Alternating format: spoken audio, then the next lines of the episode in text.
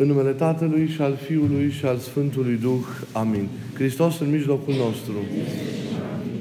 Cred că mai bine ca oricând nu se potrivește acest salut decât astăzi sau în aceste zile, când cu adevărat simțim și înțelegem cu toții ce înseamnă ca Dumnezeu să fie cu noi.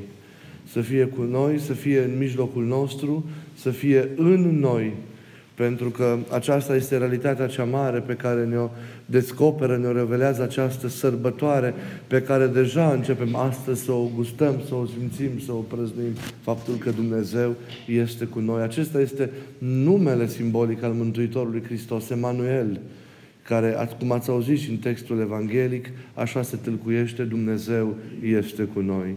Căci nu am fost lăsați singuri în urma căderii, căci nu am fost abandonați în condițiile teribile în care căderea ne-a dus pe fiecare dintre noi, ci iată la plinirea vremii, cum ne zice Sfântul Apostol Pavel în epistola către Galateni, Dumnezeu trimite în lume pe Fiul Său ca tot cel care crede în El să nu piară, ci să aibă viața cea veșnică. Am ascultat în textul evanghelic de astăzi, dincolo de episodul în care ați văzut, ne relatează viziunea nașterii în versiunea uh, Sfântului Evanghelist Matei, Cartea neamului, cum o numește însuși evanghelistul, Cartea neamului lui Iisus Hristos, Fiul lui David, Fiul lui Avram, introducerea în Evanghelia sa. Este, dacă doriți, lista genealogică a Mântuitorului Hristos. Acesta, aceasta este lista în versiunea lui Matei. Există de trei ori 14 generații, de la Avram, Părintele Credinței și până la Hristos. Creștem de la Avram până la Hristos.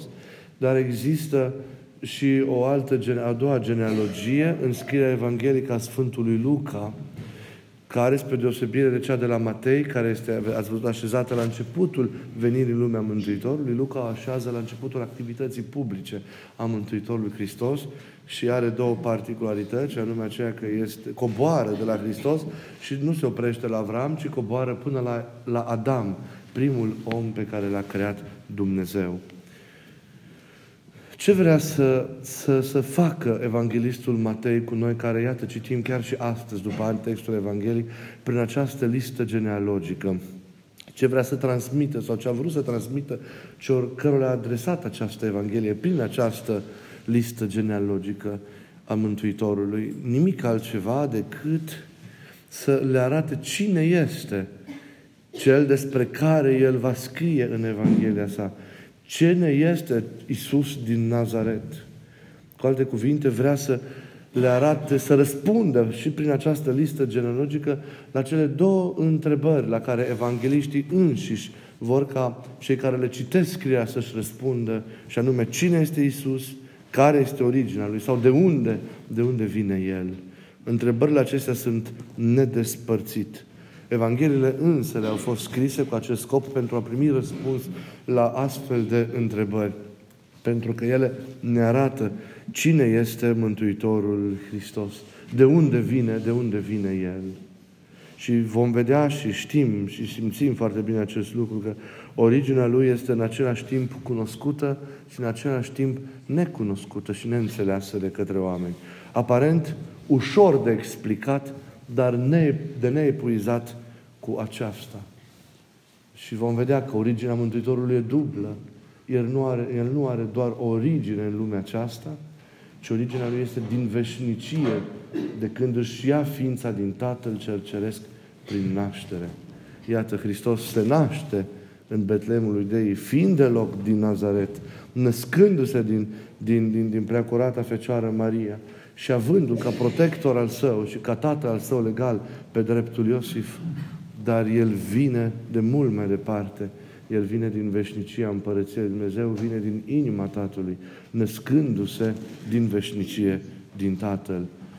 Tocmai acest lucru vrea să-l arate evangeliștii toți prin scrierile lor, celor care citesc, celor cărora le adresează aceste scrieri, că Iisus din Nazaret nu e un om, ci este tocmai Dumnezeul făcut om, e Fiul lui Dumnezeu făcut om pentru a-L mântui pe om.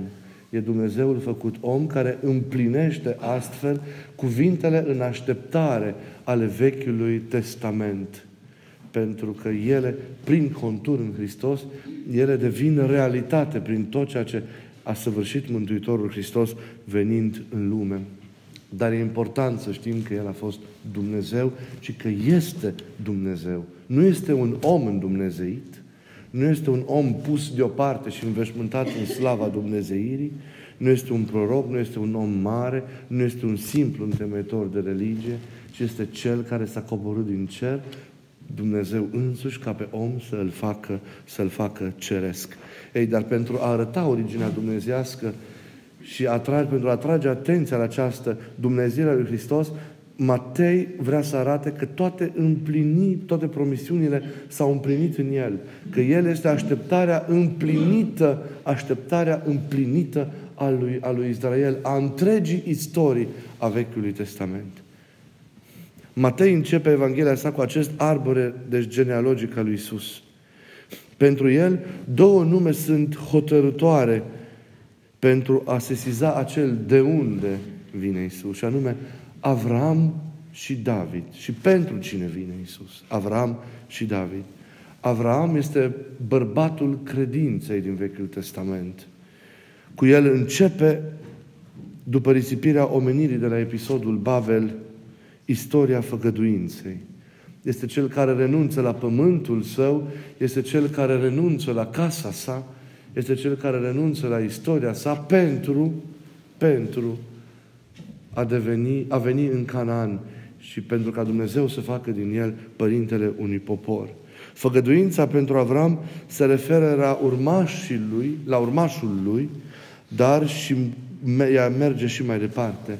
Dumnezeu îi spune la Avram, prin tine se vor binecuvânta toate popoarele, toate popoarele pământului. Astfel, vedeți toată istoria care începe cu Avram și merge către Hristos. Are privirea îndreptată asupra lui Hristos, dar și asupra întregului. Prin Avram trebuie să vină binecuvântarea pentru întreg pământul. Cel care vine celui care vine îi aparține întreg pământul, îi aparțin toate neamurile. Apoi este personalitatea lui David, marele rege și, și gloriosul rege al lui Israel. Lui a fost dată făgăduința unei domnii veșnice. David este de aceea un prototip al Mântuitorului, al Mântuitorului Hristos. Tronul tău, zice Scriptura, va fi statornicit pe vecie. E imaginea regelui care rămâne pe vecie este o imagine care, spre care privește întreaga istorie și pe care o așteaptă totodată și ea este legată de Mesia. Întreaga istorie privește spre El, al cărui tron va fi statornicit pe veci. Dar nu e vorba de o regalitate obișnuită, omenească, ci este vorba de o rânduire dumnezească, duhovnicească, spirituală, o împărăție a unei iubiri care nu lucrează cu opulență, ci lucrează în smerenie, așa, în spiritul lui Dumnezeu, în felul de a fi al lui Dumnezeu. Iată, întreaga istorie curge spre El, este o așteptare legată de El uh, și există în această listă genealogică amintite și patru femei, Tamar, Rahab, Rut și femeia lui Urie. Niciuna din ele, foarte important, nu este evreică. Prin ele arată părinții în tâlcuirile lor, lumea neamurilor sau lumea păgânilor intră cumva în genealogia lui Isus. Intră cumva în istoria lui Isus și în aceasta vedem că și neamurile, întreaga, întreaga, întreaga umanitate îl revendică pe Hristos și îl așteaptă pe Mântuitorul, pe Mântuitorul Hristos. Exprimarea, dacă ați fost atenți, se schimbă însă când este vorba de Fecioara Maria și când ni se relatează că ea, modul în care ea l-a născut, nu din sămânță bărbătească, ci de la Duhul Sfânt pe Fiul Său, pe Isus, spre care curge întreaga istorie. Ei, Maria e un, reprezintă un nou început. Prin cel născut din ea, prin Fiul lui Dumnezeu făcut om, începe ființarea din nou a omului. El vine și face a doua creație, cum arată părinții. Recrează lumea, recrează umanitatea. Copilul ei nu provine nici dintr-un bărbat pentru că el e o făptură nouă, este zămislit prin Duhul Sfânt, fiind cel născut din veșnicie din Tatăl. Iosif e din punct de vedere juridic tatălui Iisus. Prin el Iisus aparține conform legii seminției lui David și își, își poate asuma această, această istorie. taina acelui de unde, a originii duble, ne întâmpine, vedeți, pe fiecare dintre noi foarte concret. Originea lui poate fi determinată și în același timp este îmbrăcată în taină. Fiul lui Dumnezeu se naște din Fecioara Maria, dar în spatele acestei nașteri este originea sa dumnezeiască. El fiind unul dintre ime, repet, născut din veșnicie din Tatăl. Numai Dumnezeu de aceea e în sens propriu Tatăl Lui. În Isus, așadar, omenirea începe din nou. Isus asumă în sine întreaga istoria omenirii și îi dă o nouă direcție spre un nou mod de a fi ca om. Și noi suntem chemați să ne încadrăm în această istorie a lui Isus, în această genealogie a lui Isus, în acest neam al lui Isus, în această, suntem chemați să aparținem acestei origini a lui Isus. Dar cum putem noi să aparținem acestei origini a lui Isus? Câtă vreme noi suntem născuți spre deosebire de El, noi suntem născuți din sânge și din voință bărbătească. Ei, putem să intrăm în genealogia aceasta lui Isus, putem să intrăm în originea lui Isus datorită credinței noastre, a legăturii pe care o produce credința noastră cu El. Datorită acestei credințe are loc, are loc în noi o naștere din nou. Nașterea aceasta de sus, născându-ne din nou noi, de fapt, ne încadrăm în această origine a lui Hristos, care devine propria noastră origine. Chiar dacă ne-am născut din părinții noștri, duhovnicește, din punct de vedere al credinței, noi ne putem naște din nou. Născându-ne din nou, noi nu mai aparținem neamului fizic din care ne-am tras, ci aparținem ca și Hristos, într-o altă formă, însă nu ființial, ci prin har, îi aparținem. Avem aceeași origine ca și El. Ne revendicăm și noi originea din Tatăl. Suntem din Tatăl. Suntem ai Tatălui. Îi aparținem.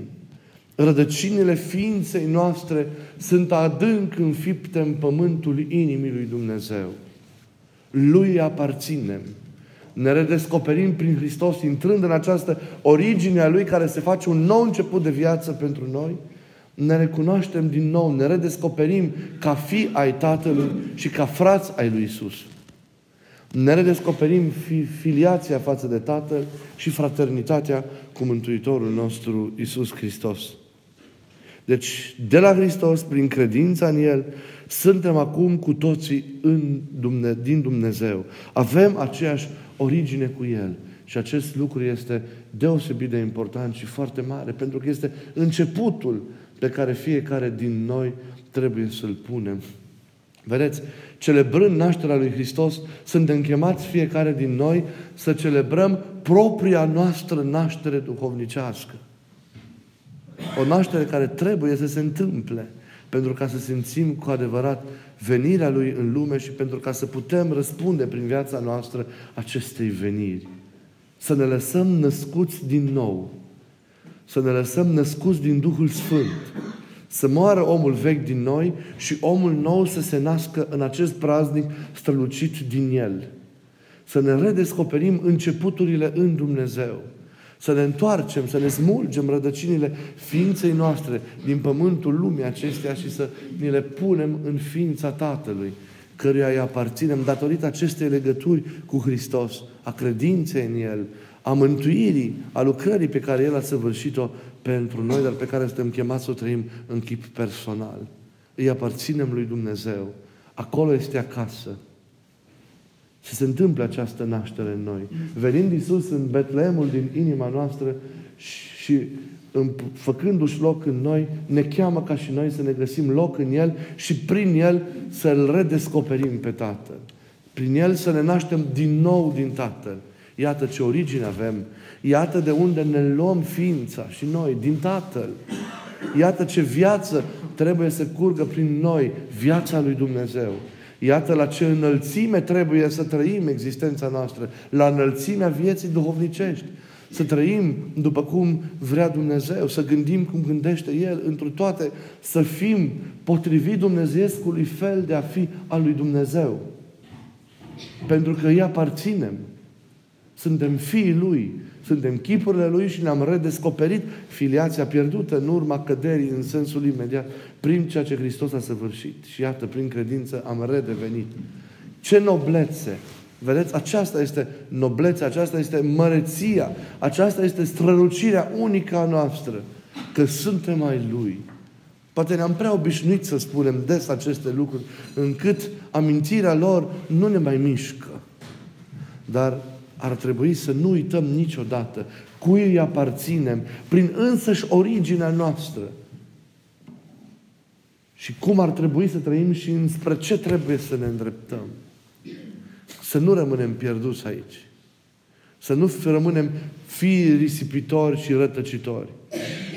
Ci să ne intrăm în firescul vieții, lăsându-ne prin venirea lui Hristos în noi, născuți din nou din Tatăl, prin Duhul Sfânt. Să-L redescoperim pe Tatăl, primindu-L pe Hristos adânc în ființa noastră și lăsându-ne înnoită viața și existența întreagă să avem cu toți zile cu lumină și plină de bucurie. Și Hristos Domnul, prin Duhul Sfânt, duhovnicește să se nască în inima fiecăruia dintre noi și crescând să ne ridice, cum zicem mereu, la sa Dumnezeire. Amin.